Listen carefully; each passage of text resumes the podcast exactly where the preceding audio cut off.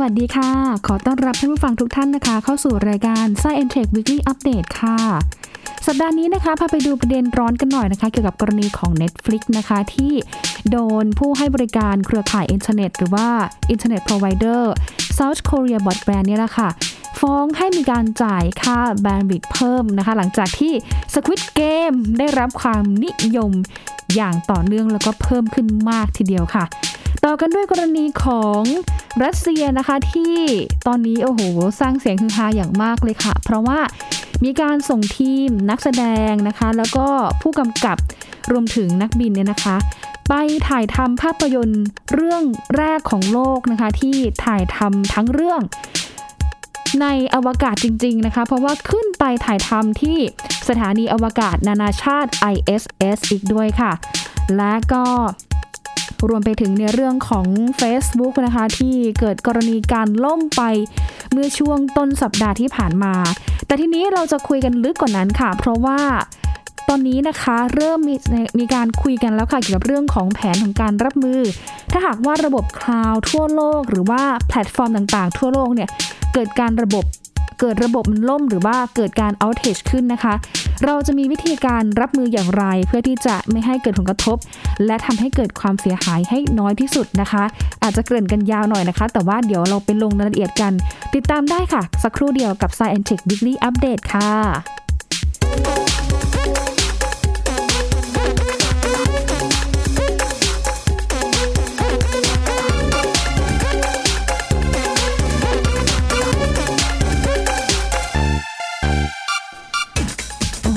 ว่าเป็นประเด็นร้อนเลยนะคะ เกี่ยวกับกรณีของ Squid Game ค่ะ ที่เขาบอกว่า โอ้โหทำให้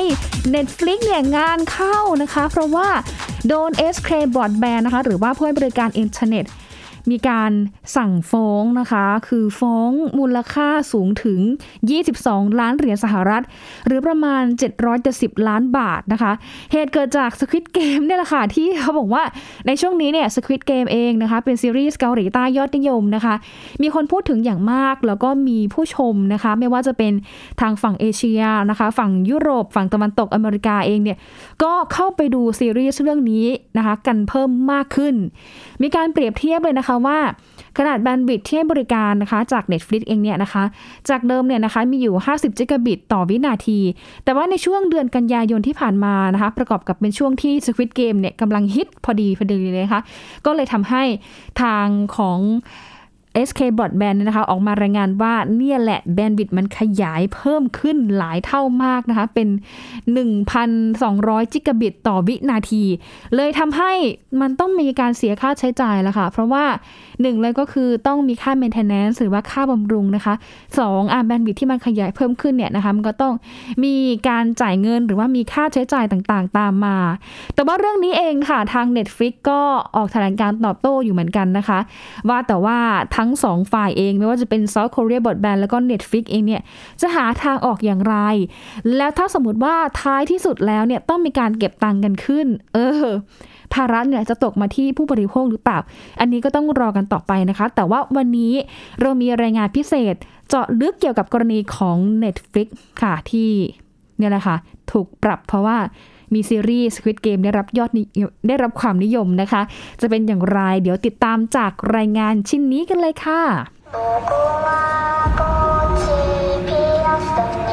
ได้รับความนิยมอย่างถล่มทลายสำหรับซีรีส์เกาหลีใต้เรื่อง Squid Game และ DP ที่เพิ่งกำลังฉายผ่านทางแพลตฟอร์ม Netflix ทำให้ผู้ชมทั้งฝั่งเอเชียและตะวันตกพูดถึงอย่างมาก ฟังดูเหมือนจะเป็นเรื่องดีที่มียอดผู้ชมเพิ่มขึ้นนะคะ แต่ว่าดูเหมือนกรณีนี้ อาจจะทำให้ Netflix กำลังเผชิญคดีความ หลังถูกผู้ให้บริการอินเทอร์เน็ตอย่าง South Korea Broadband ยื่นฟ้องต่อศาลเมื่อต้นปีที่ผ่านมา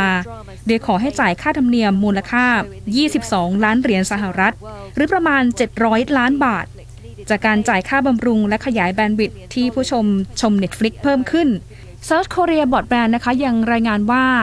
การส่งข้อมูลแบบสตรีมมิ่งจากเดิมที่มีประมาณ 50 จิกะบิตต่อวินาที ในเดือนพฤษภาคมปี 2018 แต่กลับเพิ่มเป็น 1,200 จิกะบิตต่อวินาที ในเดือนกันยายนปีนี้ จากความนิยมของซีรีส์ชื่อดังเรื่องนี้ ขณะที่ศาลสูงในเกาหลีใต้ก็ระบุนะคะว่า แพลตฟอร์มควรรับผิดชอบค่าใช้จ่ายด้านเครือข่ายอินเทอร์เน็ต จากการบริโภคที่สูงขึ้นอย่างสมเหตุสมผลค่ะ ซึ่งเรื่องนี้นะคะก็ทำให้ทาง Netflix ขออุทธรณ์ในเดือนกรกฎาคมที่ผ่านมา โดยออกแถลงการณ์โต้กลับว่าแพลตฟอร์ม Netflix ไม่มีภาระผูกพันใด ๆ ในการจ่ายค่าธรรมเนียมผู้ให้บริการอินเทอร์เน็ต เพราะผู้ให้บริการมีหน้าที่จัดการกับเครือข่าย แต่จะทบทวนข้อกล่าวอ้างของ SK Broadband พร้อมกับหาแนวทางทำงานร่วมกัน เพื่อไม่ให้กระทบต่อลูกค้า Netflix ยังย้ำข้อมูลการลงทุนในเกาหลีใต้กว่า 600 ล้านเหรียญสหรัฐ ที่สร้างเม็ดเงินหมุนเวียนในเกาหลีใต้ไม่ต่ำกว่า 4,700 ล้านเหรียญสหรัฐ และยังสร้างงานใหม่ในเกาหลีใต้อีกกว่า 16,000ตำแหน่ง แต่มีการตั้งข้อสังเกตนะคะว่าผู้ให้บริการสตรีมมิ่งในเกาหลีใต้ ไม่ว่าจะเป็น Apple, Amazon และ Facebook จ่ายค่าธรรมเนียมเครือข่ายอินเทอร์เน็ตขณะที่ผู้ให้บริการสตรีมมิ่งอันดับหนึ่งในเกาหลีใต้อย่าง YouTube ของ Google และรองลงมาคือ Netflix กลับไม่ได้มีการจ่ายค่าธรรมเนียมแต่อย่างใด แต่อีกด้านหนึ่ง Netflix กับจ่ายค่าธรรมเนียมกับเครือข่ายอินเทอร์เน็ตในฝั่งอเมริกาให้กับทาง Comcast ด้วย กรณีนี้นะคะ นักกฎหมายในเกาหลีใต้ก็มองว่า ผู้ให้บริการแพลตฟอร์มจำเป็นต้องรับผิดชอบค่าใช้จ่าย ตามกฎหมายธุรกิจโทรคมนาคม ที่ผ่านการเห็นชอบจากฝ่ายนิติบัญญัติของเกาหลีใต้ ตามกฎหมายธุรกิจคมนาคมปี 2020 โดยเฉพาะแพลตฟอร์มเจ้าใหญ่ ๆ แต่ว่าอีกด้านหนึ่งค่ะ ก็มีคำถามถึงการระมัดระวังการเลือกปฏิบัติ การเข้าถึงเนื้อหาแพลตฟอร์มรายเล็กนะคะ เนื่องจากว่าไม่ได้มีการจ่ายเงินหนักเท่ากับรายใหญ่ด้วย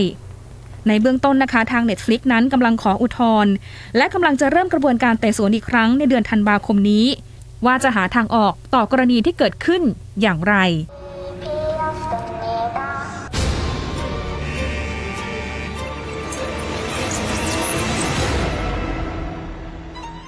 โอ้โหนะคะ ก็ถือว่าเป็นเพลงที่หลอนมาก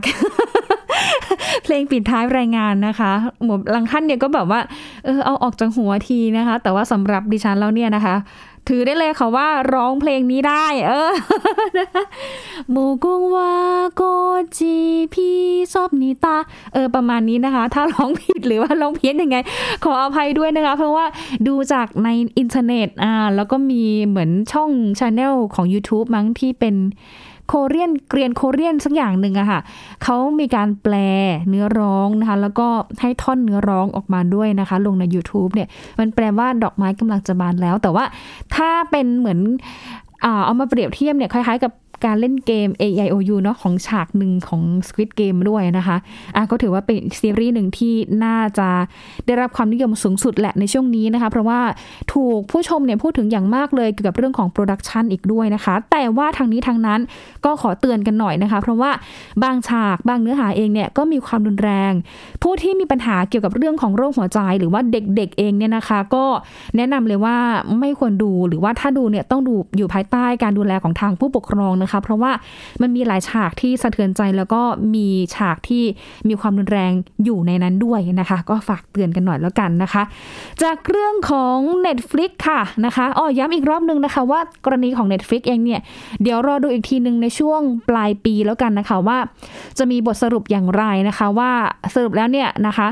กรณีของแพลตฟอร์มต่างๆเนี่ยนะคะจำเป็นต้องจ่ายเงินหรือไม่ แต่ว่าในเบื้องต้นแหละเองล่ะค่ะเขาก็บอกว่าอันนี้มันมีกฎหมายของเกาหลีมาช้านานแล้วนะคะ ที่ผู้ให้บริการแพลตฟอร์มโดยเฉพาะสตรีมมิ่งเองที่กิน bandwidth เยอะๆเนี่ยนะคะจำเป็นต้องมีการจ่ายเงินให้กับทาง internet provider หรือว่า ผู้ให้บริการอินเทอร์เน็ตด้วยนะคะ อันนี้ก็ต้องรอดูกันต่อไปเนาะเพราะว่าได้ข่าวว่าเดี๋ยวประมาณธันวาคมนี้ น่าจะมีการไต่สวนกรณีนี้อีกครั้งหนึ่งก็น่าจะเห็นถึงความชัดเจนของทางคดี แล้วก็น่าจะเห็นถึงทางออกร่วมกันแหละระหว่าง South Korea Broadband แล้วก็ Netflix กันอีกด้วยนะคะ จากเรื่องของ Netflix ค่ะ พาไปดูกันหน่อยนะคะ สดๆร้อนๆเลยนะคะ ในช่วงวันที่ 5 ตุลาคมที่ผ่านมา กับกรณีของ หน่วยงานอวกาศของรัสเซียนะคะ ส่งดารานะคะแล้วก็ผู้กำกับภาพยนตร์เนี่ยขึ้นไป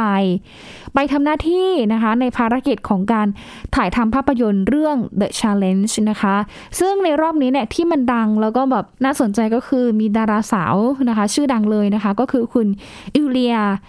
เปเรชิลนะคะเอ่อเป็นนักแสดงที่โด่งดังจากภาพยนตร์หลายเรื่องเลยนะคะ ก็ขึ้นไปถ่ายทำในครั้งนี้ด้วยค่ะ ก็ไปกัน 3 คนนะคะ มีผู้กำกับไปคนนึง แล้วก็มีนักบินอวกาศ ชาวรัสเซียเนี่ยไปอีกคนนึงด้วย ทั้งหมดค่ะ ก็จะไปทำภารกิจนะคะ ในการถ่ายทำภาพยนตร์ทั้งเรื่องเลย บนสถานที่จริงก็คือ สถานีอวกาศนานาชาติ ISS อ่านะคะ ถ้าใครเคยดูภาพยนตร์เกี่ยวกับเรื่องของ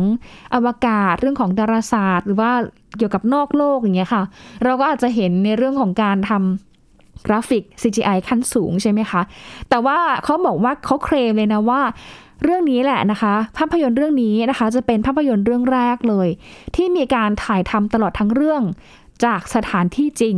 นั่นก็คือสถานีอวกาศนานาชาติ ISS ค่ะ ซึ่งแน่นอนนะคะว่าเราเห็นภาพขึ้นไปแล้วในช่วงวันที่ 5 ตุลาคมที่ผ่านมา เป็นภาพที่อบอุ่นมาก ๆ เลยนะคะ เพราะว่ายังมีเพื่อนๆนะคะ เพื่อนๆนักบินเนาะจากนาซาจากรัสเซีย จากยุโรป แล้วก็จากญี่ปุ่นเองเนี่ยรอต้อนรับทั้ง 3 คนอย่างอบอุ่นทีเดียวค่ะนะคะ เรื่องราวจะเป็นอย่างไร เดี๋ยวพาไปติดตามจากรายงานชิ้นนี้กันเลยค่ะ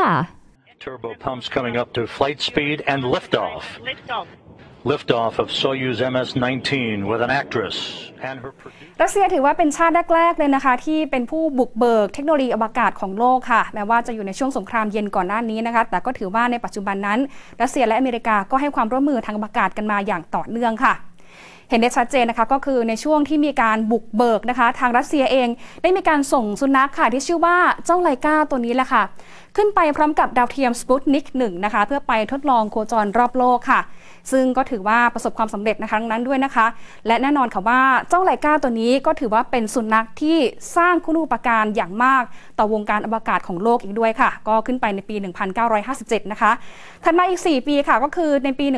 1961 ค่ะ ทางรัสเซียก็มีการนำนักบินอวกาศคนแรกขึ้นไปโคจรรอบโลกได้สำเร็จนะคะนั่นก็คือคุณยูริกาการินค่ะ ขึ้นไปพร้อมกับยานวอลสต็อก1ค่ะ ไปโคจรรอบโลกที่ความสูง 301 กิโลเมตร เหนือพื้นโลก เป็นเวลาถึง 1 ชั่วโมงกับอีก 29 นาทีค่ะ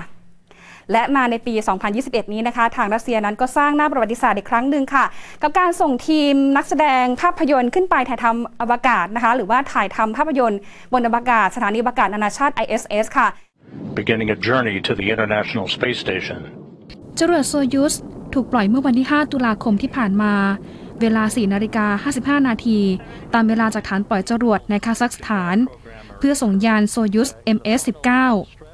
พร้อมกับทีมถ่ายทำภาพยนตร์ ทั้งดาราสาวยูเรีย เปเรชิล พร้อมผู้กำกับคลิมชิเบนโก และแอนตันชคาเปลอฟ นักบินชาวรัสเซียผู้ควบคุมยาน ในภารกิจการถ่ายทำภาพยนตร์เรื่อง The Challenge เป็นเวลา 2 สัปดาห์ โดยมีเพื่อนๆนักบินทั้งจากนาซารัสเซีย ยุโรป และญี่ปุ่น บนสถานีอวกาศนานาชาติ ISS รอต้อนรับอย่างอบอุ่น Anton Shkaplerov. เมื่อเดินทางถึงสถานีอวกาศนานาชาติ ISS ทั้ง 3 คนได้เปิดประตู โดยทีมงานสวมชุดนักบินสีเขียวนะคะ ส่วนจูเลียสวมชุดสีแดงค่ะ ขณะที่เพื่อนนักบินที่รอต้อนรับสวมชุดสีฟ้า การขึ้นไปถ่ายทำภาพยนตร์ในครั้งนี้ จูเลียรับบทเป็นหมอ ที่ถูกส่งไปทำภารกิจ ช่วยชีวิตลูกเรือ ในสถานีอวกาศคอสโมนอสซึ่งการถ่ายทำก็เต็มไปด้วยความท้าทาย แม้ว่าการถ่ายทำภาพยนตร์เกี่ยวกับอวกาศ จะเห็นมานานแล้วบนหน้าจอหลายเรื่อง จากการใช้เทคโนโลยีกราฟิก CGI ขั้นสูง แต่ก็ไม่เคยมีเรื่องใดนะคะ ที่ถ่ายทำในอวกาศทั้งเรื่องจริง ๆ แบบนี้ และแน่นอนนะคะว่าในภารกิจในครั้งนี้ ทางคุณจูเลียเปเลชิลก็บอกเลยนะคะว่า ฉันยังคงรู้สึกว่าทั้งหมดนั้นเป็นเพียงแค่ความฝัน และฉันกำลังหลับไหลอยู่ และแทบไม่น่าเชื่อเลยว่า ทั้งหมดนี้จะเกิดขึ้นแล้วจริง ๆ ค่ะ โครงการนี้เกิดขึ้นเมื่อเดือนพฤษภาคมที่ผ่านมา ผู้ที่จะเดินทางไปอวกาศต้องถูกคัดเลือก จากหน่วยงานอวกาศของรัฐบาลรัสเซีย ผ่านการตรวจร่างกาย ทดสอบสมรรถภาพทางร่างกายที่เข้มงวด สำหรับจูเลียนะคะ เป็นนักแสดงสาวชื่อดัง ผ่านการคัดเลือกจากผู้สมัคร 3,000 คน มีผลงานภาพยนตร์ต่างๆ ไม่ต่ำกว่า 70 เรื่อง เป็นที่รู้จักสุดในเรื่อง Battle for Sevastopol ในปี 2015 ในบทบาทมือปืนหญิงกองทัพแดง ที่อันตรายที่สุดในช่วงสงครามโลกครั้งที่สองและเธอเองค่ะจะกลายเป็นผู้หญิงรัสเซียคนที่ 5 ที่เดินทางไปสู่อวกาศ ในช่วงไม่กี่ปีมานี้ อุตสาหกรรมอวกาศของรัสเซียถูกมองข้าม เพราะเกิดความล่าช้า อุบัติเหตุ หรือเรื่องอื้อฉาวกรณีการทุจริต ตรงข้ามกับสหรัฐอเมริกานะคะที่กลับบูมสุดขีด โดยเปิดให้มหาเศรษฐีนะคะไม่ว่าจะเป็นอีลอนมัสก์และเจฟเบซอสได้ร่วมกันพัฒนายานด้วยสื่อรัสเซียรายงานว่านี่เป็นความก้าวหน้าครั้งสำคัญของรัสเซีย ที่คนทั้งโลกกำลังจับตามองอย่างใกล้ชิด ขณะที่โฆษกของนาซาก็ระบุว่า นี่เป็นการขึ้นสู่อวกาศได้กว้างและหลากหลายขึ้น นอกเหนือจากนักบินอวกาศมืออาชีพ ขณะที่รอยเตอร์สวิเคราะห์นะคะว่า การเปิดตัวภาพยนตร์เรื่อง The Challenge ทำให้รัสเซีย เอาชนะอเมริกา และไปถึงจักรวาล ก่อนที่ทอมครูซดาราชื่อดัง มีแผนจะเดินทางไปกับ SpaceX และ NASA ในอนาคต การแข่งขันระหว่างรัสเซียกับอเมริกาในเรื่องอวกาศนั้น ถือเป็นจุดเด่นของสงครามเย็นที่ผ่านมานะคะ โดยมอสโกปล่อยดาวเทียมดวงแรก พร้อมส่งนักบินอวกาศชายหญิงคนแรกของโลก แต่ว่านาซาของอเมริกานั้นกลับมาเหนือกว่า ด้วยการส่งมนุษย์ไปเหยียบดวงจันทร์คนแรกของโลกเช่นกันค่ะ แต่ว่าจากนั้นไม่นานนะคะ ทั้งสองชาติก็ร่วมมือกัน ที่สถานีอวกาศนานาชาติ ISS มานานถึงหลายทศวรรษ the 4B power channel that will be conducted on โอ้โหนะคะก็ถือว่าเป็น เรื่องราวที่หลายคนก็กำลังติดตามอยู่ด้วยนะคะ ว่าเอ๊ะสรุปแล้วเนี่ยนะคะ ภาพยนตร์ถ้าถ่ายทำเสร็จตัดต่อเสร็จ หรือว่าผ่านทางกระบวนการ post production เสร็จแล้วเนี่ยนะคะ จะมีหน้าตาออกมาอย่างไร จะสวยเออมีคนเอาไปเปรียบเทียบด้วยนะ จะสวยเท่ากับภาพยนตร์ที่เขาใช้ CGI ไหมเออใช้แบบกราฟิกใช้ CG ไหมอะไรอย่างเงี้ยนะคะ ก็เดี๋ยวต้องรอดูกันต่อไปนะคะ แต่ว่าเราก็อยากเห็นเนาะเพราะว่าหนึ่งเลยก็คือมันเป็นการถ่ายทำจากสถานที่จริงนะคะ บางทีเนี่ยเราอาจจะได้เห็นภาพบางมุมนะคะ หรืออะไรต่างๆเนี่ยนะคะในมุมที่เราไม่เคยเห็นหรือแม้แต่กระทั่งในเรื่องของเบื้องหลังเองนะคะ เราก็อยากฟังเหมือนกันว่าเบื้องหลังของการถ่ายทำภาพยนตร์เนี่ยนะ เขาทำกันยังไงนะคะ ถ่ายทำกันยังไงนะคะ มีความยากหรือว่ามีความง่ายแค่ไหนนะคะ แต่ที่สำคัญก็คือเนี่ยแหละนะคะ คนที่ไปอยู่อวกาศนะคะนานๆหลายวันเนี่ยนะคะ ถือว่าแบบเก่งมากๆเลยนะคือต้องเตรียมพร้อมนะคะ ฟิตร่างกายมากๆเลยนะคะ แถมต้องแบบเหมือนไปกระโดดน้ำนะคะ ไปฝึกในสถานที่ที่เขาจำลองเป็นแบบเหมือน สถานที่แร้แรงโน้มถ่วงอะค่ะ ทุกอย่างในตัวเนี่ยลอยหมดเลยนะคะก็ฝึกในเรื่องของการควบคุมตัวการเคลื่อนไหวนะคะ ฝึกในเรื่องของการกินการขับถ่ายนะคะ แล้วก็ทดสอบสมรรถภาพของร่างกายอย่างเข้มข้นเลยนะคะว่าบุคคลคนนี้นะคะสามารถที่จะขึ้นไปใช้ชีวิตบนอวกาศได้ดีขนาดไหนนะคะ มีความกดดันไหม เขาก็ตรวจถึงสภาพจิตใจด้วยนะคะว่าคนที่แบบจะไปอยู่นั่นเนี่ยมันต้องทนได้นะ กับสถานที่ที่มันแคบๆมืดๆอาจจะไม่ได้เจอสังคมหรือว่าไม่ได้เจอใครอะไรอย่างเงี้ยคุณจะอยู่ได้ไหม แล้วยิ่งช่วงแบบยุคนี้เนาะหรือว่าอินเทอร์เน็ตเนี่ยมีมีบทบาทอย่างมากเลยต่อชีวิตของเราเนี่ยนะคะ จะไปอยู่ได้ไหมอยู่ที่นั่นนะคะ ถ้าสมมุติว่าอ่าวันหนึ่งเราต้องมีการปรับตัวนะคะ ไปใช้ชีวิตอยู่ที่สถานีอวกาศนานาชาตินะคะ แต่ว่า ก็ถือว่าเป็นเรื่องที่ดีแหละนะคะ ที่เราจะได้เห็นอีกอีกเรื่องหนึ่งเหมือนกันที่เขาถ่ายทำจากสถานที่จริงนะคะ แล้วก็ตอนนี้คือหลายคนก็แซวๆอยู่ว่าเอ๊ะเนี่ยตัดหน้าอเมริกาหรือเปล่านะคะ ที่รัสเซียเนี่ยส่งทีมขึ้นไปก่อน เพราะว่าก่อนหน้านี้ก็มีข่าวไงนะคะ ที่คุณทอมครูซเองเนี่ยนะคะเขาจะไปถ่ายทำภาพยนตร์เหมือนกันนะคะ แล้วก็ไปกับ SpaceX แล้วก็ไปกับ NASA ด้วยนะคะ แต่ก็ต้องรอดูเนาะเพราะว่าทางฝั่งอเมริกาเนี่ยจะมีความเคลื่อนไหวอะไรยังไงหรือเปล่านะคะ เพราะว่า มันก็ทำให้หลายคนมองว่าเนี่ยวงการภาพยนตร์รัสเซียเนี่ยไปไกลแล้วนะจ๊ะ ไปไกลกว่าฮอลลีวูดอีก คือขึ้นไปถ่ายบนอวกาศเลยจ้านะก็ทำให้หลายคนรู้สึกว่า เออเนี่ยน่าติดตามดูว่าเดี๋ยว post production ออกมาเนี่ยจะเป็นอย่างไร แล้วก็ทำให้วงการอุตสาหกรรมอวกาศของรัสเซียเองเนี่ยก็ถูกพูดถึงอย่างมาก ๆเลยนะคะ เพราะว่าเป็นชาติแรกๆอะอย่างที่บอกไปนะคะ ก็คือ เคยส่งไงทั้งแบบสุนัขไลกานะคะ ไปทดลองหรือว่าเคยส่งคุณยูริกาการินเนี่ยนะคะ ขึ้นไปโคจรรอบโลกนะคะ แต่ว่าในช่วงหลังๆ จะรู้สึกว่าเหมือนกับทางรัสเซียเองเนี่ยเขาก็ซบเซาไปอยู่เหมือนกันนะคะมีปัญหาหลายอย่างเลย ทั้งในเรื่องของอาการทุจริตนะคะในเรื่องของความล่าช้านะคะ แล้วก็การไม่ได้มีส่วนร่วมมากเท่าไหร่สำหรับภาคเอกชนนะคะ ก็เลยทำให้รัสเซียเองเนี่ยทำหน้าที่เป็นเพียงแค่ประเทศ ที่ร่วมมือกับอเมริกาก็คือให้เช่าจรวดไปนะคะขนส่งไป แต่ทีนี้พออเมริกาเนี่ยเขามีอีลอนมาร์กมี SpaceX แล้วไงเขามีจรวด Falcon 9มีจรวดหลายรุ่นเลยนะคะ ก็เลยทำให้ทางอเมริกาเนี่ยนะคะหันกลับไปใช้บริการทางฝั่งของคุณอีลอนมาร์กมากกว่า แล้วในยุคนี้ก็คือมีมหาเศรษฐีหลาย ๆ คนเขาก็สนใจนะคะเกี่ยวกับเรื่องของอุตสาหกรรมอวกาศเนี่ยอย่างคุณเจฟเบซอสเองเนี่ยก็ออกมาร่วมพัฒนาเหมือนกันนะคะก็ยิ่งทำให้ธุรกิจของอเมริกาเนี่ยมันก็บูมบูมบูมบูมเลยนะเกี่ยวกับเรื่องของเทคโนโลยีอวกาศ แล้วก็ธุรกิจทางอวกาศอีกด้วยนะอีกอันนึงก็คือน่าสนใจมากก็คือที่ อังกฤษนะคะ ท่านเซอร์ริชาร์ดแบรนสันแห่ง Virgin Galactic เองเนี่ย ท่านก็ออกมาร่วมจอยเหมือนกันในอุตสาหกรรม หรือว่าในแวดวงอวกาศนี้อะก็น่าจะมีอะไรที่ตื่นเต้นแล้วก็มีอะไรให้เราเห็นหลากหลายเดมมากขึ้นทีเดียวนะคะ จากเรื่องของรัสเซียค่ะพาไปดูอีกหน่อยนะคะ ก็คือช่วงต้นเดือนอ ต้นสัปดาห์ที่ผ่านมาค่ะ กับกรณีของ network Facebook แล้วก็เครือข่ายเนี่ยล่มนะคะ ก็กระทบไปหลายคนเลย เพราะว่าเป็นช่วงแบบเหมือนต้นเดือนอะเนาะแต่ทีนี้จะพาไปคุยกับทางผู้เชี่ยวชาญอีกทีนึงนะคะ ว่านอกเหนือจาก Facebook ล่มแล้วเนี่ยนะคะมันก็อาจจะมีโอกาสที่มีแพลตฟอร์มอื่นๆ เนี่ยล่มอีกเหมือนกัน ทีนี้ถ้ามันล่มแบบนี้ขึ้นอีก เราจะมีแผนรับมืออย่างไรนะคะ เดี๋ยวไปฟังผู้เชี่ยวชาญจากรายงานชิ้นนี้กันเลยค่ะ ก็ถือว่าเป็นประเด็นร้อนมาก ๆ เลยนะคะ กับโซเชียลมีเดียยักษ์ใหญ่เครือของ Facebook ค่ะ ไม่ว่าจะเป็น Facebook Messenger WhatsApp แล้วก็ Instagram นะคะ ที่เกิดการล่มมานานประมาณ 6-7 ชั่วโมงค่ะ ก็ทำให้ทั้งฝั่งเอเชีย ฝั่งตะวันออกแล้วก็ฝั่งตะวันตกนะคะ ที่อยู่ในช่วงเวลาของการทำธุรกิจเนี่ยนะคะ ก็ได้รับผลกระทบมากพอสมควรเหมือนกันค่ะ นอกเหนือจากเรื่องของการล่มของแพลตฟอร์มยักษ์ใหญ่แล้วนะคะ วันนี้เราก็จะมาคุยกันในเรื่องของการเตรียมรับมือหากเกิดเหตุการณ์แพลตฟอร์มอื่น ๆ ที่มีการล่มแบบนี้ขึ้นมาอีกนะคะ เราจะมีการเตรียมรับมืออย่างไรถ้าเป็น worst case ค่ะ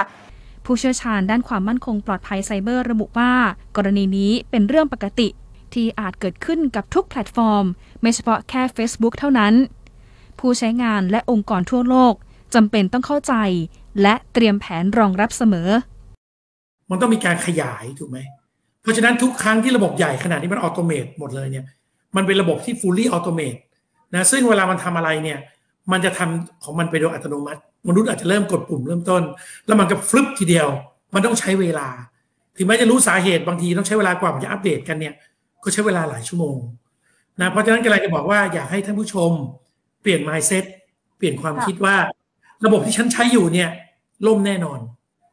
ล่มพรุ่งนี้ล่มพรุ่งนี้ เราไม่ต้องไปถามสาเหตุว่ามันล่มเพราะอะไร มันมีช่องโหว่ไหมมันโดนแฮ็กไหมไม่ต้องไปถามสาเหตุ เอาเป็นว่าด้วยเนเจอร์ด้วยธรรมชาติของมันเนี่ย มันต้องล่มแน่ๆ ทุกระบบ Google Microsoft Facebook Twitter ล่มแน่ว่าระบบข่าวยักษ์ใหญ่ทุกเจ้า จะต้องมีเหตุการณ์ที่เรียกว่าข่าว outage เกิดขึ้นค่ะระบบต้องดาวน์เกิดขึ้น เพราะฉะนั้นทางออกที่จะบอกทุกคนวันนี้คือให้มีแผน B ให้มีระบบสำรองอะค่ะสมมติผมเป็นแม่ค้าผมขายบน Facebook ประจำใช่ไหมคนใช้เยอะใช่ไหมผมจะมีหน้าร้านในไลน์รอไว้ด้วยอ่าเฟซบุ๊กล่มผมบอกลูกค้า ผมไปซื้อในไลน์ผมมีช่องทางอืมค่ะอ่า หรือว่าผมใช้ Hotmail อ่าของ Microsoft ใช่ไหมสมมติ Hotmail เล่นไม่ได้ ผมไม่มี Gmail อ่า อะไรอย่างนี้ คือผมจะไม่ rely on แพลตฟอร์มใดแพลตฟอร์มหนึ่งแม้จะมีคนในวงการไอทีตั้งข้อสังเกตถึง Domain Name Server ไม่สามารถแปลงเว็บไซต์ เป็นรหัส IP address เพื่อเข้าไปในเว็บได้ แต่ว่า Facebook ก็ยังไม่ได้ออกแถลงการณ์ใด ๆ ถึงสาเหตุในครั้งนี้ เพียงแต่สื่อสารผ่านทางทวิตเตอร์ของ Facebook และไมค์ชโรปเฟอร์ผู้บริหารด้านเทคโนโลยีของ Facebook ว่าขออภัยกับเหตุการณ์ในครั้งนี้ โดยทีมงานทำงานอย่างหนักหน่วงในการกู้ระบบณถึงตอนเนี้ยเขายังไม่ได้บอกว่าเกิดจากอะไรนะครับ ถ้าเอาไปทางการเขานะ ถ้าเป็นระบบขัดข้องอะไรอย่างเงี้ยเขายังไม่ได้บอกว่าเกิดจากอะไรแต่ว่าค่ะถ้าไปดูในข่าวอะ ก็มีคนพูดกันไปต่างๆนานาว่า อาจจะเกิดจากการที่เขาอัปเดตระบบภายในเขาฮะ ปรับค่าทางด้านเครือข่าย network อะไรแบบเนี้ยแล้วมันจะต้องอัปเดตกันทั้งโลก แล้วมันอาจจะมีการผิดพลาดทางเทคนิคอะไรแบบนี้มากกว่า นะครับอารมณ์ประมาณนั้นนะแต่ว่าจริงๆแล้วควรจะฟังจากเขาให้เป็น official announcement ของเขาอีกทีหนึ่งแต่ถ้าพูดถึงสาเหตุหลักๆของระบบ network ล่ม น่าจะมี 2 ปัจจัยสำคัญ คือ DNS Domain Name Server และ Border Gateway Protocol หรือระบบเชื่อมเครือข่าย เกิดการทำงานที่ผิดพลาด ถ้า DNS ล่มเนี่ยคือเขามีการอัปเดต DNS DNS คือที่อยู่ที่เราจะไปหาเป้าหมายค่ะคือ www.facebook.com เนี่ย DNS มันก็จะเปลี่ยนเป็นตัวเลขตัวหนึ่ง ซึ่งคอมพิวเตอร์มันรู้กัน นะว่าไอ้ตัวเนี้ยคือตัวอะไรนะอืมมันก็คือเหมือนกับว่ามันแกะออกไปเป็น IP address ที่เครื่องผมจะวิ่งไปหา Facebook ได้มือถือผมจะวิ่งไปหา Facebook ได้ ไอตัวไอ address แผนที่ตรงเนี้ยสารบัญตรงเนี้ยมันอัปเดตแล้วมันผิดพลาดไป เวลาเราพิมพ์คำว่า facebook.com มันต้องแก้เป็นหนึ่งหนึ่งสองแปดหนึ่งสองเจ็ดจุดหนึ่งจุดสองเนี้ย มันไปแก้ผิด มันจะมีแคชชิ่งมีอะไรค่อนข้างอะไรหลายอย่างกว่ามันจะอัพกันหมดทั้งโลกเนี่ยก็หลายค่ะชั่วโมงอยู่นะเพราะฉะนั้นนี่เรื่องหนึ่งอีกเรื่องหนึ่งคือ BGP routing BGP routing เนี่ยคือ border gateway protocol ที่ router ทุกตัวในโลกเนี้ยมาคุยกัน แล้วมันจะมี network ของมัน Facebook เนี่ยถ้าที่ผมทราบเนี่ยเขามี network ของเขาด้วยอืมเขามีการ run ระบบเครือข่ายเขา CDN อะไรของเขา ซึ่งไอตัว BGP routing เนี่ย ถ้ามันอัพ แล้วมันมีความผิดพลาดเนี่ย Amazon เคยเกิดขึ้นมาแล้ว Google Microsoft ก็เคยมาแล้ว เพราะฉะนั้นมันเป็นเรื่องปกติ ว่าถ้าอัปเดต routing table แล้วกว่ามันจะ sync กันเนี่ย มันก็เป็นไปได้ แต่ผมว่าได้สรุปนะ ว่าเคส Facebook BGP routing อัปเดตผิดพลาดหรือสรุปว่า DNS อัปเดตผิดพลาด แต่ส่วนใหญ่แล้วไม่เกิดเหตุการณ์แบบนี้เป็นประจำ a new category วิกฤตที่เกิดขึ้นกับ Facebook ในช่วงนี้ จะเป็นปัจจัยสำคัญทำให้ Facebook ต้องปรับตัวครั้งใหญ่ เหตุการณ์ที่เกิดขึ้นทำให้ทาง Facebook ต้องเผชิญกับความกดดันหลายด้าน ทั้งปัญหาระบบเครือข่าย เสถียรภาพของความน่าเชื่อถือ ปัญหาที่เกิดขึ้นในองค์กร ข่าวเช้ากรณีถูกกล่าวหาว่า สนใจกำไรมากกว่าอย่างอื่น และราคาหุ้นที่ดิ่งลงทันที 5%ก่อนปิดตลาดอยู่ที่ลบ 4.89%พร้อมกับหุ้นบริษัทเทคโนโลยีอื่น ๆ ทั้ง Alphabet Inc. บริษัทแม่ของ Google Microsoft Twitter และ Apple อ่าก็เป็นการเตรียมพร้อมเอาไว้นะคะ เผื่อวันใดวันหนึ่งอะเนาะมันจะเกิดเหตุการณ์แบบนี้ขึ้นมาอีกนะคะ ทั้งหมดนี้คือรายการ Science Tech Daily Update ค่ะ ช่วงนี้ต้องลาทุกท่านไปก่อนนะคะ สวัสดีค่ะ